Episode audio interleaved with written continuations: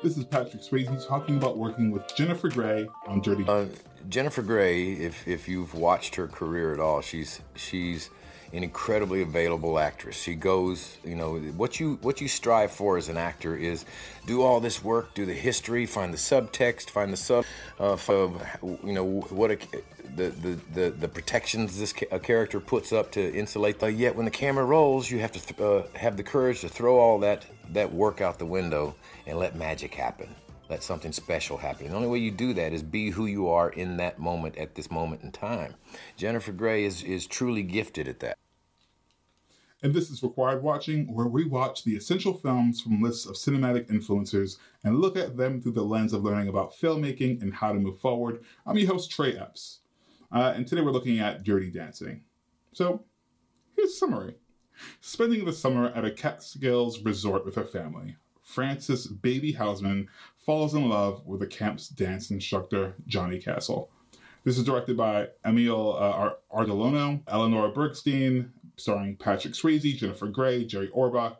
And let's just take a second to say, why do we love this movie? It seems very problematic to me. And I try to look at things as a disclaimer. I sometimes try to look at things through the lens of, of when it was made, and I try to look at things through the lens of, of the information that I know now in 2022. And here's the problem this movie's problematic. And baby is a baby, right? She just graduated high school, which means Patrick Swayze character, like she, she, it means that she's 18 max, maybe. And Patrick Swayze's character is well over that. And it just seems really strange to me that this is an acceptable relationship. I must say, however, that the, the, the resort that it, looks like a camp, but if we're going to call this a resort, I don't know what kind it is, but I would love to go there.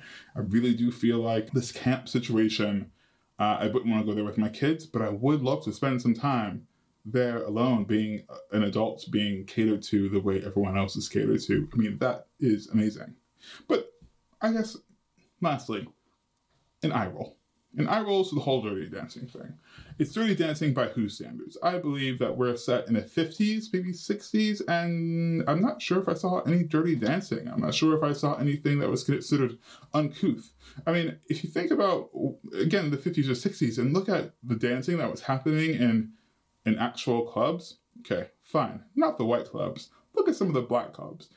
You'll see that, like, so much more like so much more grinding. And and i think that i think there's the choreography tries to incorporate this but it just doesn't feel right. It doesn't feel right based on the history that i know. It doesn't feel right that we're talking about dirty quote unquote dirty dancing when nothing actually is happening.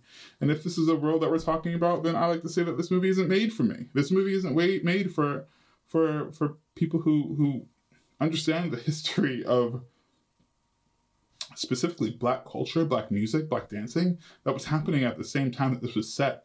So I don't look at this like this watered down version of, of the dances that were already being done as like super enlightening. And I think I think this movie is is is so popular because of a sort of uh, you know Patrick Swayze and the dancing and the love story, blah blah blah. But this, I don't, I just don't know if this movie is made for people like me. And that's okay. Not every movie has to be made for people like me. And you should get that through your head as well. Not every movie is made for people like you. But in terms of being able to, as a, as a filmmaker, step back and understand its relevance, I get it. I 100% get it. I, I get, I love the music. I, I get, I get the, the swooning. I get the acting. I, I understand what's happening here. But in terms of filmmaking, I'm not sure if it's a movie that we have to watch in order to take anything away from it and apply it to our own, because that's the lens that we're looking at in. Is it a bad movie? No, I, I, I'm not saying that, but I'm saying in terms of filmmaking and what I will be taking away from it, there isn't much. So this isn't necessarily required watching. I think definitely watch this movie if it's a jam and you like to have fun with it. I will not take that away from you. I think it's a really cute story, but I think it's hard for me not to be critical of such movies uh, like this and not it's it's, it's, a it's, it's a cult hit. I, I think I, I, think people it's, it's it's not more it's more than a cult hit. I think it's a very popular film, but just because it's a popular film, as you'll very soon learn, doesn't mean that it's applicable to filmmaking. And I feel like I should say it, but of course, you can learn anything from all, all materials around the world, right? So just because I don't like it doesn't mean that you can't take something away from this. But I think on a larger scale, there isn't much to take away from this in terms of filmmaking. So pass it. Don't watch it. There's the, like the hype is is is here and, and gone in, in a matter of minutes. Is forgettable, if you ask me. But it's just me. Am I offending you?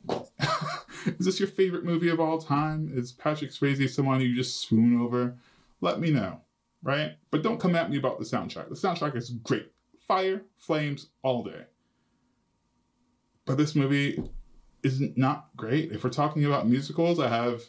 This is not even a musical, so it's hard to say that. But if we're talking about 80s movies such as this, I've got a list of, of a few that we can go over, and we likely will. Listen, I, I'm, I would love to come back and do and do uh, little short pieces called second opinions, where you guys have changed my mind about something and, and talked about something that maybe I'm missing or not watching. So put in the comments. I will be reading them and I will be uh, responding to them, and perhaps you can change my mind and there is something I can take away, and vice versa.